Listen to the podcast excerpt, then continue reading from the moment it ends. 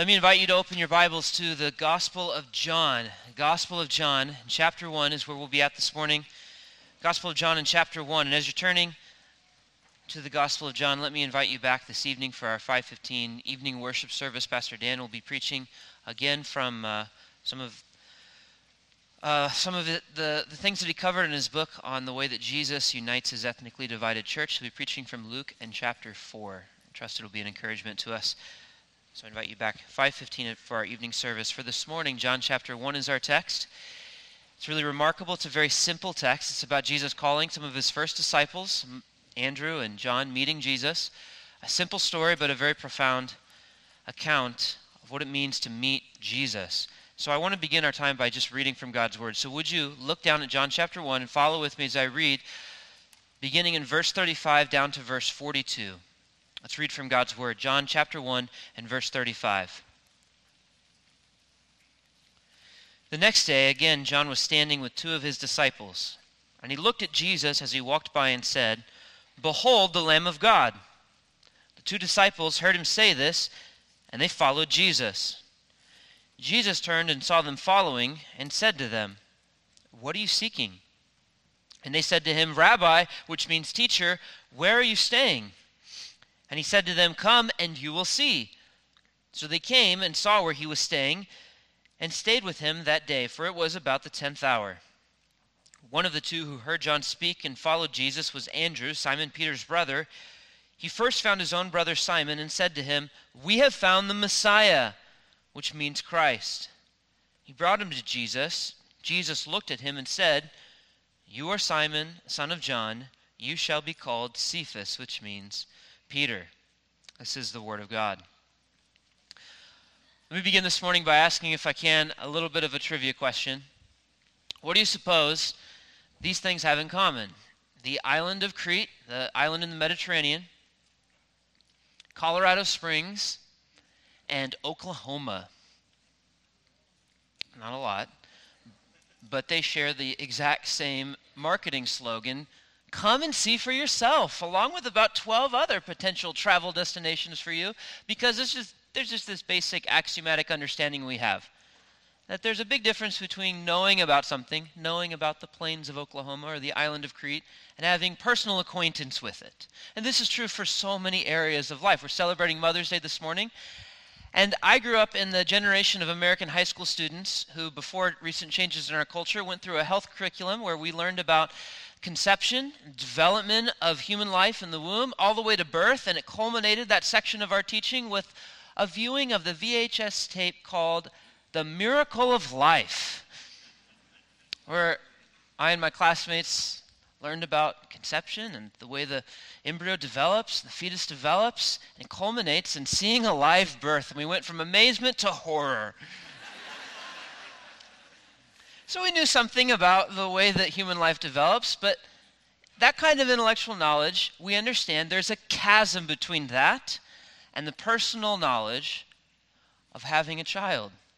It's a qualitatively, categorically different experience when it's human life in your, it, when it's your child. It's categorically different. The Gospel of John is written to us so that we can have that kind of a, a jump in our spiritual life. To go from some intellectual knowledge of Jesus, who is the most famous person who has ever lived. More books have been written about him, more songs sung to him, more paintings painted of him, and it's not even close. More than any other person in the history of the world, and have some intellectual knowledge of him, but go from that to actual per- personal, experiential acquaintance with him for yourself. That's what the Gospel of John was written for.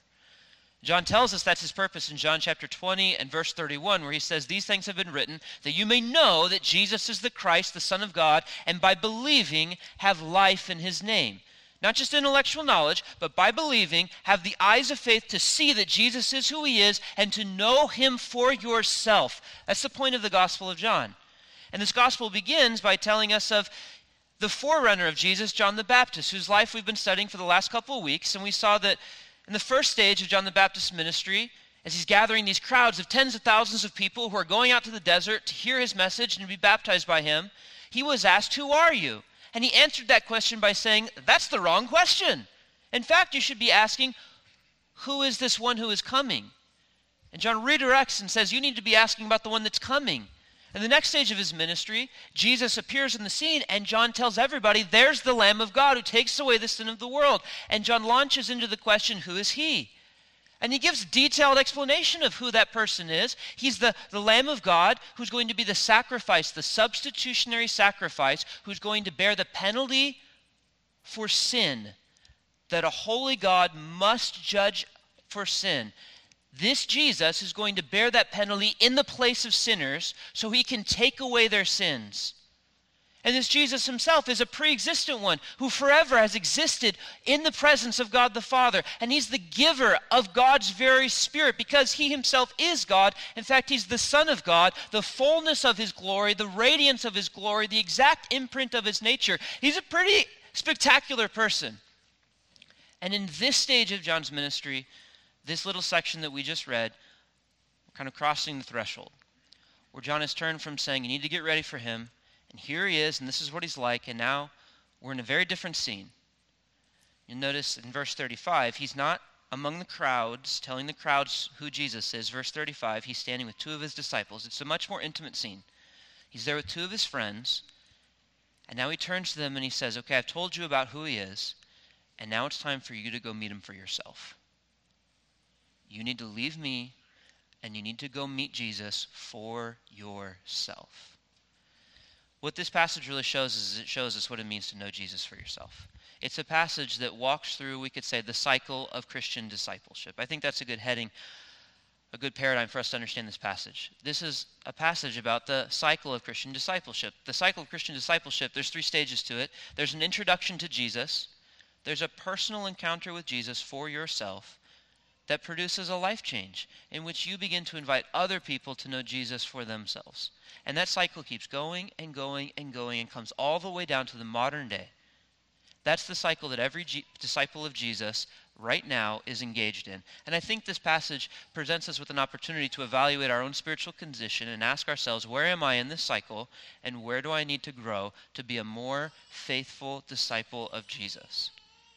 So let's walk through this passage together. This cycle of Christian discipleship begins with the first phase it's a personal introduction. A personal introduction to Jesus. You see that in verse 35. As I said, there's this intimate scene. John's with his two disciples, and he looks at Jesus. And notice he looked at Jesus. He didn't just see him, this is a, a, slightly more rare word for looking at. It's a compound verb in the original language that has the connotation of looking at something a little bit more intently and evaluating it. And this particular verb usually occurs in the context where you're sizing something up. So, Mark chapter 10, for example, when the rich young ruler comes to Jesus and says, Good teacher, what must I do to inherit eternal life? The text says that Jesus looked at him. He sized him up and loved him, and so told him truth about how he could inherit eternal life. Mark in chapter 14, as Peter is following Jesus on the way to Jesus' trial, it says that the servant girl looked at Peter, sized him up, and discerned that he was a Galilean and a disciple of Jesus. And so that's the verb that's used here. It's a fairly rare verb, and it says that John the Baptist, as Jesus is walking by, looked at him, sized up Jesus, and says, That's the Lamb of God. That's the only Savior of the world. That's the one who can take away your sins. And he says to his two friends, the implication is you need to go follow him. You need to go meet him for yourself. This is the first phase of Christian discipleship there has to be a personal introduction to Jesus. It happens in a million different ways. You could be a teacher, a parent, a friend, or you're just alone in a hotel room and really bored and you open the drawer and there's a Bible. But somehow, some way, you are introduced to Jesus. And I think before moving on, it's worth mentioning that this is the last thing that John does. This is the culmination of John the Baptist's life. At this stage in his life, he is the most famous person in the nation. And the last thing he does is he tells his friends, Leave me and follow him. And then he disappears off the pages of the Gospel of John. If you look at the grand scope of Scripture, John the Baptist played a crucial role in God's redemptive plans for the world he brought God's redemptive plans right up to the threshold of the next phase of God's movement, where he's bringing the Messiah into the world who would actually achieve the salvation that he had promised for thousands of years. But John the Baptist himself doesn't actually cross over the threshold. He doesn't actually see the death and resurrection of Jesus for himself, and he's perfectly content with that. All he wants to do is tell other people to get to know Jesus for themselves. The culmination of his life is that John decreases so that Jesus can increase. And he's really content with that. Well, look at what the disciples do. They're told by their friend, their mentor, their leader, John the Baptist, there's the Lamb of God, follow him. So, verse 37, the disciples heard this and they simply followed Jesus.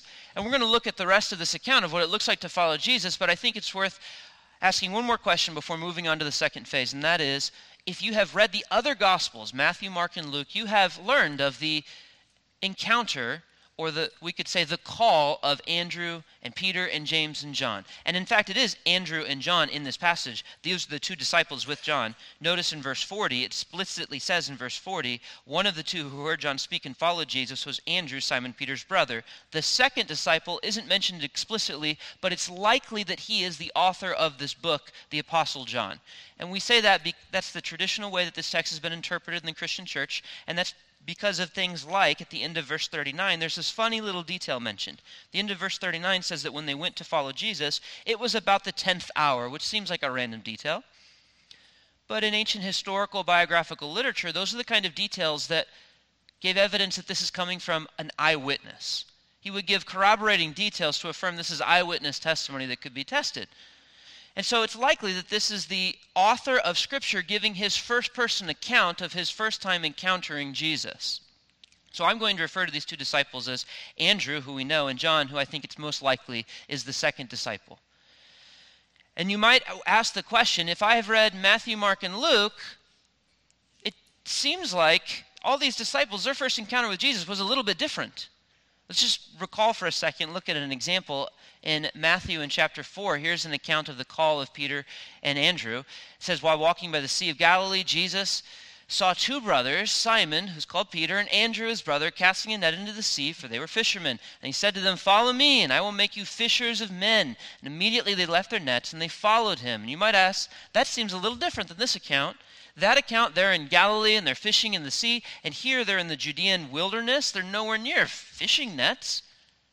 As you read the rest of the Gospel of Matthew, you find that this account in Matthew, Mark, and Luke occurs later in Jesus' life and ministry, after John the Baptist had been arrested and Jesus had gone back up into Galilee and begun his messianic ministry in earnest. Then he called Andrew and Peter to follow him as apostles. John, the writer of the Gospel of John, assumes that you've already read the first three Gospels that were written and that you know that, and he wants to back up and he wants to tell you about the first time Andrew and Peter and John met Jesus. Before they were called into apostolic ministry, what did it look like for them to encounter Jesus, to discover him for the first time for themselves? That's what this account is that we're reading this morning. They've been introduced to Jesus by their friend John the Baptist. They're following Jesus because they're curious. What an intriguing introduction that their mentor, who they trust, has said that's the one who can take away their sins. So they're going to go investigate. But that introduction has to proceed, it has to advance for it to make any difference. It has to actually culminate in a personal encounter with Jesus for yourself. That's the second phase of Christian discipleship, and you see that. Look down at verse 38 in the text. In verse 38, what we're going to see in these two verses, 38 and 39, is a two way interaction between Jesus and Andrew and John. That's the nature of a personal encounter, it's a two way interaction. The first party to act in verse 38 is Jesus. In verse 38, Jesus turned and saw them following and said, What are you seeking? What a question. This question, like many of Jesus' questions, functions on two levels. On one level, he's just asking, He's in the desert. There's two guys following him. Hey, guys, what do you want?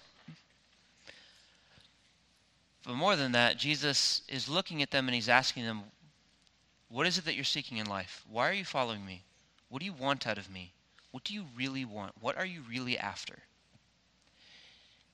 If you're going to have an encounter with Jesus, he's going to ask you that question.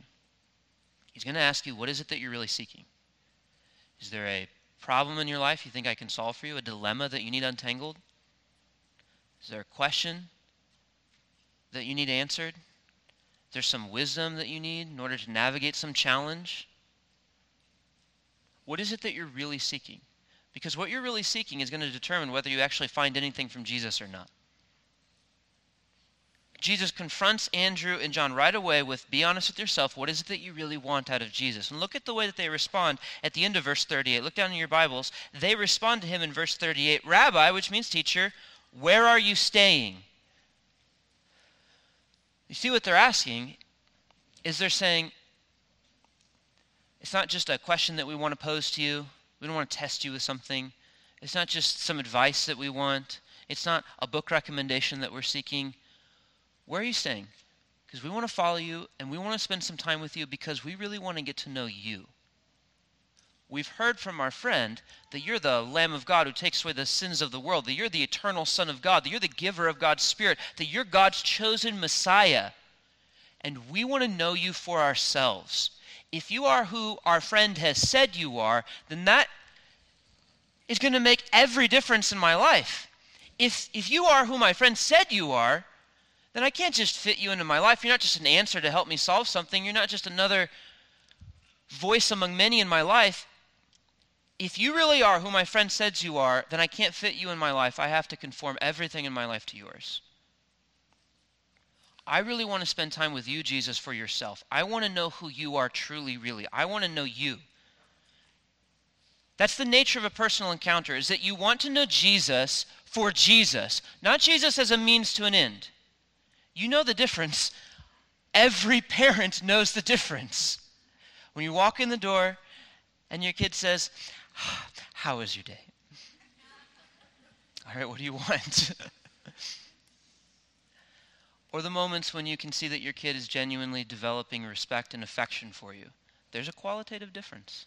There's a difference in approaching Jesus as a means to some end, and there's approaching Jesus because he is the end in himself and you really want to know him for yourself.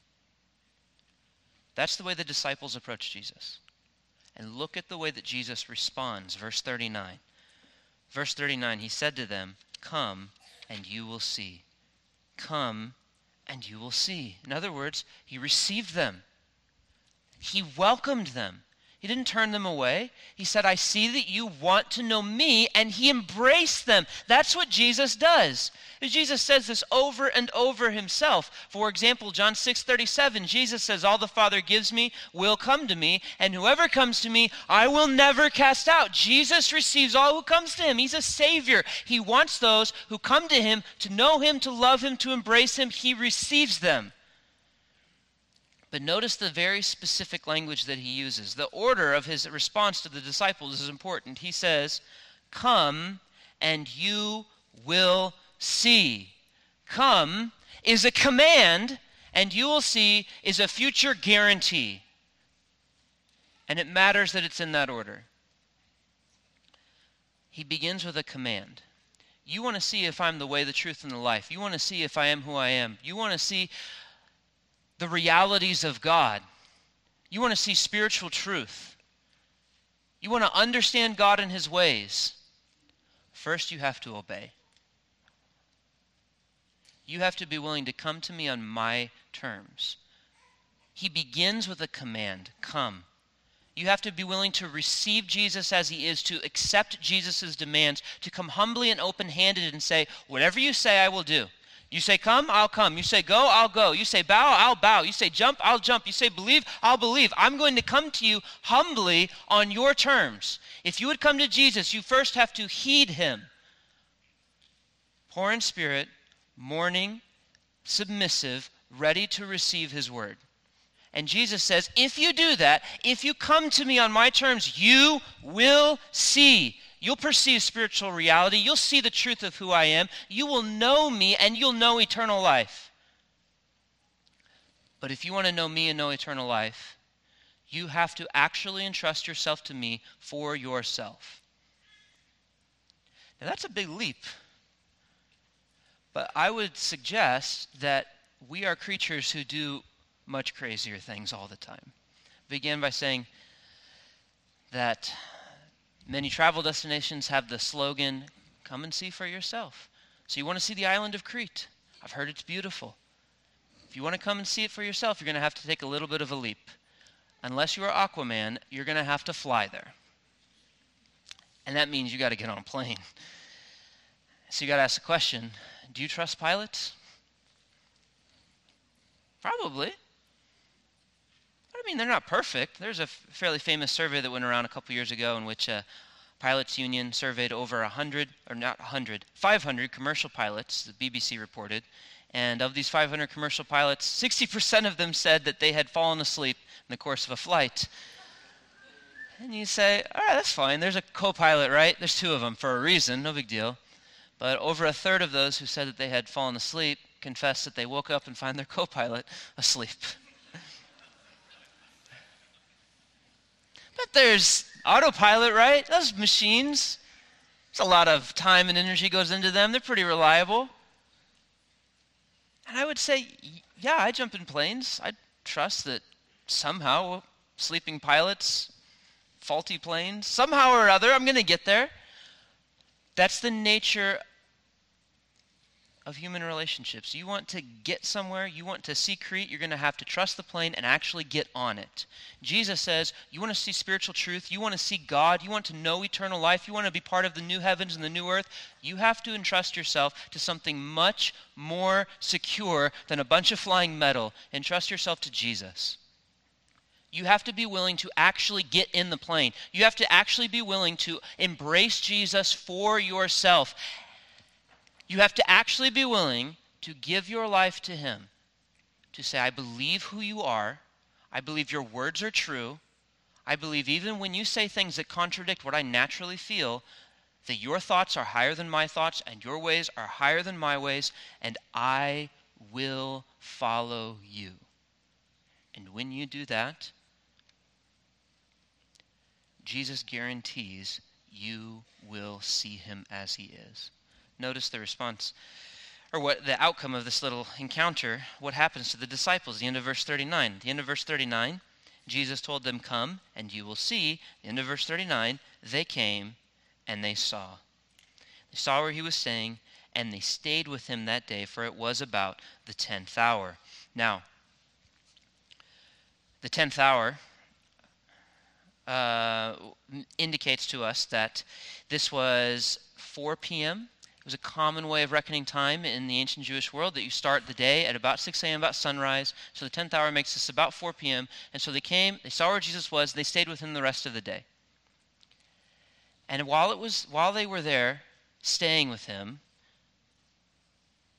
they came to understand exactly what they were seeking for. They came to see Jesus as he was. How do I know that? Well, because of the way that John has crafted this account and the way that he's written it. There's a little refrain here in these two verses it's the verb stay, stay, stay. They stayed with Jesus, they came and stayed, and they stayed with him. That's intentional in order to jog our memory to say, hey, I think I've just read something reading John chapter 1 about Jesus staying here on earth. And if you'll jog your eyes up to John chapter 1 and verse 14, you'll see that the first time this concept of Jesus staying somewhere is introduced to us is in the prologue in John chapter 1, verse 14. Verse 14 says, The Word, this eternal Word, who is God and is with God, became flesh, became a man, and dwelt, he stayed among us. And we have seen his glory. Glory is of the only Son from the Father, full of grace and truth. This eternal God has come to dwell among men, and here he is in this account, staying with Andrew and John. He's welcoming this one who is so much greater than a man is welcoming men into his very presence and revealing himself to them. They're seeing his glory. Glory is of the only God.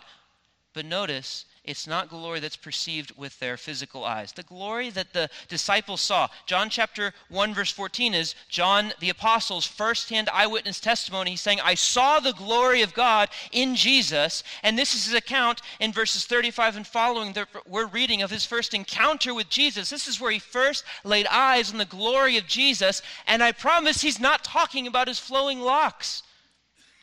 Because look at what verse 14 says. It's the glory of what? It's the glory of the only Son from the Father, full of grace and truth. It's spiritual reality. The glory of Jesus was not perceived in his physical appearance, it was perceived by the eyes of faith when you apprehended who Jesus really is the Lamb of God who takes away the sin of the world, the only begotten from the Father, the giver of his Spirit, the radiance of his glory, the exact imprint of his nature. And it's only by believing in his word that the eyes of your heart are open to perceive the greatness of who Jesus really is. And in this first account, when Jesus tells the disciples, If you're willing to listen to my voice, to heed me, come, and I'll reveal my glory to you. And John wants us to know that that same glory is available to us today because Jesus is the same yesterday, today, and forever. And his glory, his glory of grace and truth, is perceivable to everyone who comes to him and believes in his word. Everyone who comes to Jesus and says, I'll come where you want me to come, Lord, who believes in his word, receives his spirit to open the eyes of your heart to perceive the greatness of Jesus Christ for yourself the same kind of personal encounter that Andrew and John are having with Jesus in the Judean wilderness is available to every person in the modern world who puts their faith in Jesus as their Lord, their Messiah. And this is the heart of Christian discipleship. The very heart of Christian discipleship is a personal encounter in which you come to the place where you give your life to Jesus for yourself, where you get in the plane, and the the Holy Spirit opens the eyes of your hearts to see His glory for yourself. That happens when you're willing to come under His word and embrace Him by faith. In that moment, everything changes. And the rest of what we see in this little text is the third step of Christian discipleship, the third phase, having been introduced to Jesus and having come and believed his word and so experienced that Jesus is the Messiah, the Son of God for myself that's going to change your life and it's going to produce a life that's filled with inviting more people to know Jesus. That's what you see happening in the life of Andrew and John. Look down in verse 40. Look at what John does. The very first thing, verse 40, one of the two who heard John speak and followed Jesus was Andrew, Simon Peter's brother. He first, the very first thing he did, he probably stayed the night with Jesus. He first got up in the morning and found his brother Simon and said, We have found him. We have found the Messiah. The very first thing he does. Notice this word Messiah. It's a common word, obviously, that we, we are accustomed to calling Jesus the Messiah. Did you realize, though, that the word Messiah only occurs in the New Testament twice? Usually he's called Christ. Mashiach is a Hebrew word, it means the anointed one. In the Old Testament, there are three major functions in the people of Israel where you would anoint a person when they assume that office a prophet who speaks for God, a priest who intercedes between God and man, and a king who would rule God's people for God. And in the development of the Old Testament, God increasingly gave clarity that there's going to be one ultimate Messiah who would be God's prophet to speak his very word, who would be his priest, who would bring a final mediation between God and man, and would be God's ultimate king, reigning as God over his people forever. That's the Mashiach, that's the Messiah. But most of the New Testament passages that refer to Jesus refer to him not as Jesus the Messiah, but Jesus the Christ. Christos is just the Greek translation of that word. So Christ is not his last name. Christ is who he is. He is Jesus, the Christ, the ultimate anointed Messiah, ready to redeem God's people. And when you have an encounter with Jesus and you see this for yourself, you cannot help but want to tell other people. That's what happens to Andrew. Andrew comes to see that Jesus is the Messiah, and the first thing he does is he darts out and says, I have to find my brother. And when he finds his brother, he says, Peter, we found him. You remember what John the Baptist had been telling us. You notice that Andrew doesn't run back to Galilee. He's still there in the Judean wilderness. So Peter had probably been in the area listening to John the Baptist as well. And so Andrew immediately goes and finds him and says, You know, everything that John the Baptist has been telling us about God's Messiah coming soon, we found him. And I met him. And it's not just what John the Baptist told me is true, but I've seen him for myself. And you got to come see him too. You see the cycle? John the Baptist is pointing Andrew to say, There he is, go meet him for yourself. Andrew meets him for himself, and immediately he goes to get other people and says, You have to meet him for yourself too. You've heard about him, you know some things concerning him, but you've got to come face to face with Jesus for yourself. So he goes to Peter and says, We have found the Messiah. And look what he does, verse 42. Very simply, he brought him to Jesus. Now, I'm sure that Andrew didn't fully understand all that John the Baptist had told him. I'm sure that Andrew was aware of a lot of things about Jesus because he'd been with John for a while, and John wasn't just repeatedly over and over for years on end saying, The Lamb of God, the Lamb of God, the Lamb of God. He would have been giving explanations and thorough, thorough explications of who this Messiah was. So Andrew would have had a lot of information. But when you read the rest of the gospel, you find Andrew and Peter and John and James and all the disciples fumbling all over themselves time and time again. I think the best way of understanding what's happening in Andrew's life is that he has met Jesus for real. He's had a light bulb moment, but that light bulb's still kind of dim. He understands Jesus is the Messiah. He loves him and trusts him, but there's still so much more room for him to grow in his knowledge of this Savior. But he doesn't have to wait for the full maturity of his faith to take place before he goes and invites other people to come know Jesus too. You know, you can know somebody truly even if you don't know them fully. Notice the nature of this interaction. This is one of the most pivotal human interactions in the history of the world. Peter is going to be the leader of the apostles. He's going to turn the world upside down. He's going to be a man like nobody else. This is one of the most pivotal interactions in the history of the world. And look where it takes place. It's in the middle of nowhere, between two fishermen brothers, one telling the other, I found the Messiah. Come see for yourself. That's the way God's kingdom works. One soul at a time, coming to know Jesus for himself. God uses some of the most quiet, private, unknown moments in your life to make some of the most profound differences in your life and the world. You know, you have to believe that. If you're going to raise kids or you're going to do anything else in life, so much of raising kids is you're interacting with kids in a simple, private way in your home or out, and no one is ever going to see it. And no one will ever know. But every time you say to your children, I found the Messiah, and you take them to Jesus, God will know.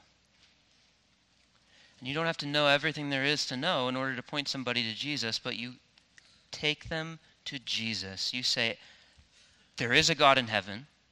And my child, you do not have to search high and low and search the world to find a Savior a reason and a purpose and value for your life. You don't have to search high and low to find all of the answers for life. It is revealed to us in this one person. We've already found the Messiah, and he's in this book. And if you would believe the gospel for yourself, that you've sinned against God, and he's provided salvation through the death and resurrection of his own Son, when you believe this gospel for yourself, you'll behold the glory of God in the face of Jesus Christ. What you need is you need to know Jesus for yourself. Every time you bring your kid to Jesus, you're fulfilling the chain of discipleship. Every time you bring anybody to Jesus without the fullness of a sermon, I mean, I, I'm the, the youth pastor, and so I get to preach to some of your kids for 30 minutes every Sunday, and they manage, but I don't know how they would do if you open up the Bible and said, I'm going to continue Ryan's exposition uh, at the dinner table. But every time we point our kids to Jesus, we are fulfilling the chain of discipleship, bringing somebody to Jesus. If that happens out of the fullness of your personal encounter with Jesus. Andrew had an encounter with Jesus and perceived that Jesus really is the Son of God. And he could not help but leave that encounter and want to bring other people to him too. So if you're lacking in energy and zeal and enthusiasm for Jesus. If you are lacking in strength to endure whatever you are experiencing in life, you have to go back to the well. You have to go back to the centerpiece of what it means to be a disciple. You have to go back to Jesus. You have to go back to the gospel and pray with faith that God would open your eyes again to realize I'm a sinner under the judgment of God. The fundamental reality of my life, the baseline of who I am as a human being, as a man or woman in God's image, is that there's a holy God who made me. And I've sinned against this God. And I deserve, not just today, but yesterday, to be crushed under the infinite wrath of a holy God. And this God was not willing to abide an entire human race to damn themselves to eternity apart from him, but entered into this world. The eternal world became flesh and dwelt among us, and this God stood in my place and bore the fullness of the wrath that I deserve for my sins, and removed them and took my sin away, and then promised that if I would come to him, he would take my sin and he would receive me and he would never cast me out. He would take my sin and make me a child of God and give me eternal life. He would give me my, his very spirit so that my faith will never fade. That's just basic Christianity 101. I just said it with a little bit of enthusiasm.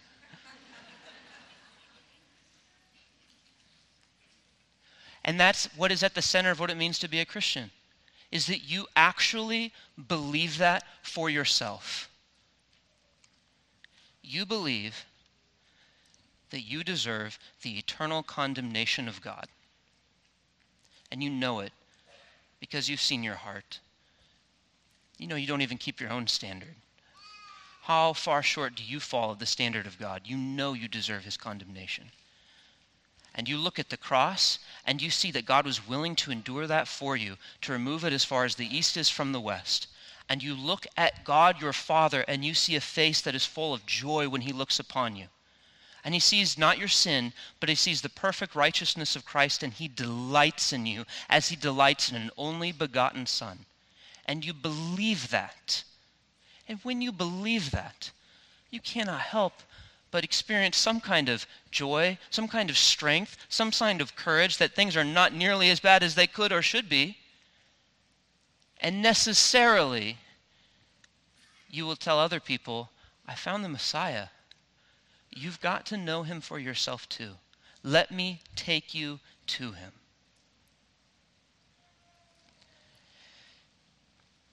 A very simple account.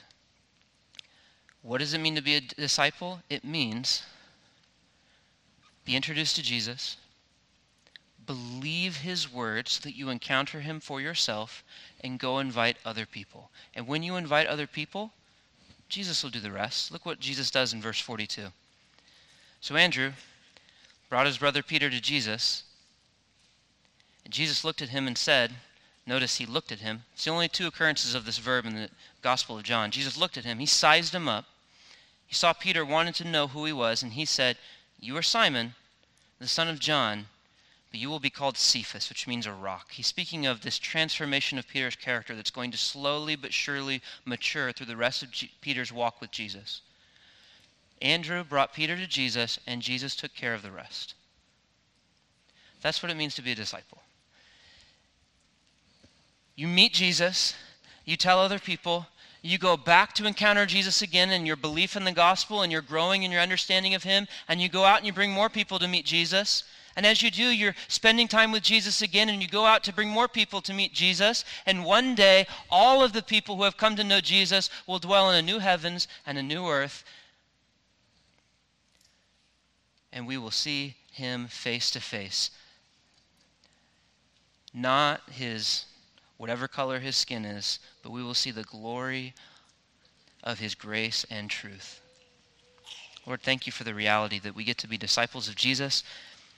Thank you for the reminder from your word of what a simple and profound thing it is to live in this world. Lord, we know there's so many things that occupy our attention, things that we must do, and God, we do ask you that you would give us clarity on the things that will last. So much in this world is transient, is fading, but by faith we perceive the things that are eternal. Not one jot or tittle of your word will pass away, and so we ask that you would give us hearts that cling to your word, and in clinging to your word, we'd be clinging to you yourself. Give us encouragement and zeal this week to live lives worthy of the gospel, worthy of the, the Savior that we serve. We ask that you would give us opportunities to speak of Jesus, to bring people to know him, and that you would enable us to make the gospel clear and powerful as we ought to, and that we would get to see something of the fruit of you bringing your people one soul at a time to know your Son, Jesus Christ. And we pray this in his name. Amen. And now, for a parting word from Pastor Jesse Johnson. Thanks for joining us. If you're in the Washington, D.C. area, I would love to see you at Immanuel Bible Church.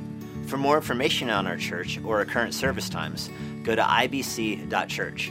For more information about the Master's Seminary and their Washington, D.C. location, go to tms.edu. I hope this resource has been a blessing to you and it helps you seek the Lord daily, serve others around you, and share the gospel with boldness.